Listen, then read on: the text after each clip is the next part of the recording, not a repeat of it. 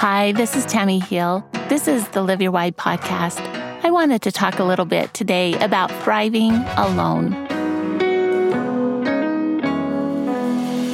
I have a mantra that I tell my students often. It goes like this You have to thrive alone before you can thrive together.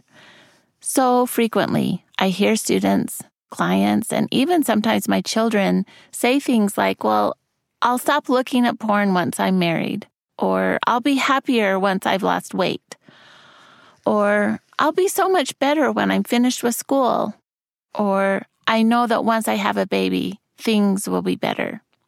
Let me tell you, it doesn't work like this. You can't expect another person, a different situation, to make your life better. You need to learn to thrive alone before we can interdependently thrive within another relationship.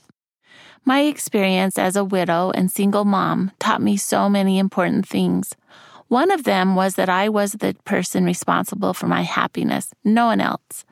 I was lonely for sure, especially nights seemed endless. What shifted for me was learning to stretch forward into my discomfort. I'm not sure how it works, but I know that it does. As I prayed for strength to bear the burdens that had been placed upon me, I would actually ask God to have my back and my shoulders made stronger in order to carry with grace the challenges involved with being a widow and a single mother. Over time, I recognized my growth. I was more patient, less reactive. I learned better how to sit in discomfort without giving way to the temptation of grumbling and complaining. I could feel my spirit actually expanding as I chose to live in alignment. I began to live with more personal integrity.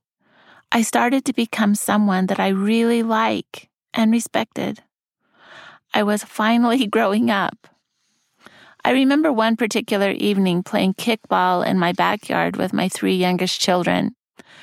I remember f- observing myself and seeing myself almost as a new person. I was out playing kickball with my three youngest children. We had a little stream that went in the backyard, and I was wearing white jeans. We were having such a fun time. And one time the ball went into the stream and got very wet. Well, at that time, my 11 year old son, Ryan, grabbed the ball and threw it all wet at me, and it landed right all over my white pants. I laughed and laughed, got the ball wet, and threw it at him. And by the time we'd gone in, all of us were wet, muddy, and laughing and so happy. I remember showering that evening and thinking, wow, what happened to me? Because any time previous in my life, if I had been playing in white jeans and my children or anyone had intentionally made me wet or dirty, I would have been really annoyed. I would have been frustrated and perhaps even angry. As I showered and pondered over this situation, I felt that prickling in my heart. You're growing. This is how you need to be. You're learning to thrive. So, this was the work that I had done on my own with the help of my faith in Elohim and their Son. It was only through this faith and action that my ability to thrive occurred. I encourage you to invite your faith into the work of your differentiation and growth. This is where you will find your personal integrity. I believe that it is necessary for us to mature in order to fully thrive and I believe it is best to be thriving before entering into a relationship, especially a relationship as important as marriage. As humans, we have two fundamental desires. First, to belong to ourselves or have autonomy.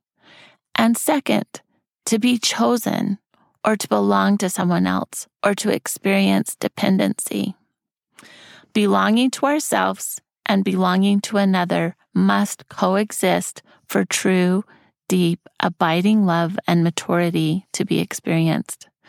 We each must have the ability to forge a strong sense of self, to have the ability to function maturely within a marriage relationship. As marriages are also sexual in nature, sexual desire is fully linked to how well you respect and love yourself. This type of thriving marital love is what we're capable of experiencing as two wholehearted, thriving individuals joined together with integrity. As I mentioned in my own experience, including God with the integration of faith is fundamental in becoming. There are a few suggestions that can help you learn to thrive alone. First, find activities that you enjoy that you can do alone. Some of these interests can include reading, meditating, exercising, and do it yourself creative projects. Finding things that you can create with your hands can often be helpful in utilizing good energy. I learned to enjoy painting, quilting, and stained glass projects. Signing up for community or online courses. I have a dear single friend who regularly takes online classes. Some of these courses are cooking, reflexology, beekeeping, and massage. I really looked forward to our visits because I know that I will learn something new every time I spend time with Suzanne. Set new goals for yourselves. These goals need to be reasonable and intentional. Goals can help you move forward to the next level of your plan. Number two, you can live in isolation while remaining connected to other people. Look around you at work in your neighborhood or your church or congregation. Check out people in the grocery store. Introduce yourself and strike up conversations. Human connection is an essential part of our ability to trust and emotionally bond with others. Having weekly conversations with extended family members can also be helpful when living alone. One fun thing that my family of origin, my parents, and my eight siblings and their spouses started doing each week during the pandemic is playing code names virtually. It was so fun to interact regularly with the people I loved, and I didn't need to leave my home. Seeking out a therapist or getting a massage regularly can be so helpful. As a single mom, massages were especially healing for me. I'll never forget the first massage I had after my husband Mark passed away. It was about eight months after he died that a friend gave me a gift card to a massage therapist. I had never had a massage before that time. As I laid on my stomach with my face in the little hole that you look down at the floor at while you're receiving massage, I wept. I wept and I wept and I wept and I didn't know why. And then I realized it was the first time that I had been touched in eight months by someone who was touching me to show love or to share care for me instead of me touching and taking care of everyone else. Once I had that first massage, I went back every month to get another one and this really was helpful in healing a lot of the pain that I felt in being alone. Third, creating space for your solitude to be restorative in nature. Having space in your home that is strictly used for work and other space created only for rest can help. Try using the bedroom only for sleep. Some studies indicate that this helps individuals who have a, hard time sleeping. Keeping to a schedule is helpful in restoring energy.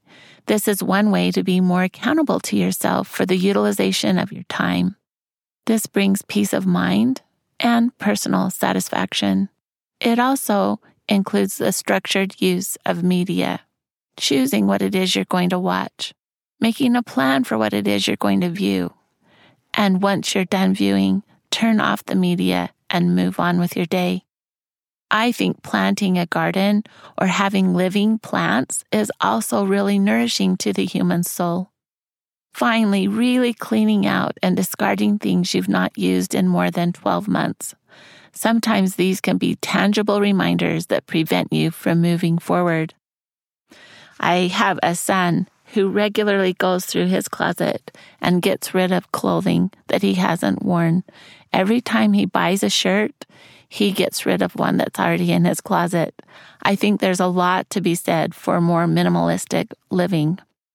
Wherever you are on your journey of thriving or not thriving, you know that as you become the person you want to be, your life will be enriched with happiness and peace. I encourage you to actively do what you can to own your own development. This is the maturity and integrity needed for lasting happiness. My dear friends, I understand how hard it is to be alone. I also understand that until I could thrive alone, I would never be able to thrive in a healthy marriage. I challenge you to do the things you need to do to start to thrive alone. You'll be amazed at the miracles that will open up in your life as you choose to put yourself and your own development first. Thank you so much for joining in today. Go out there and live your why.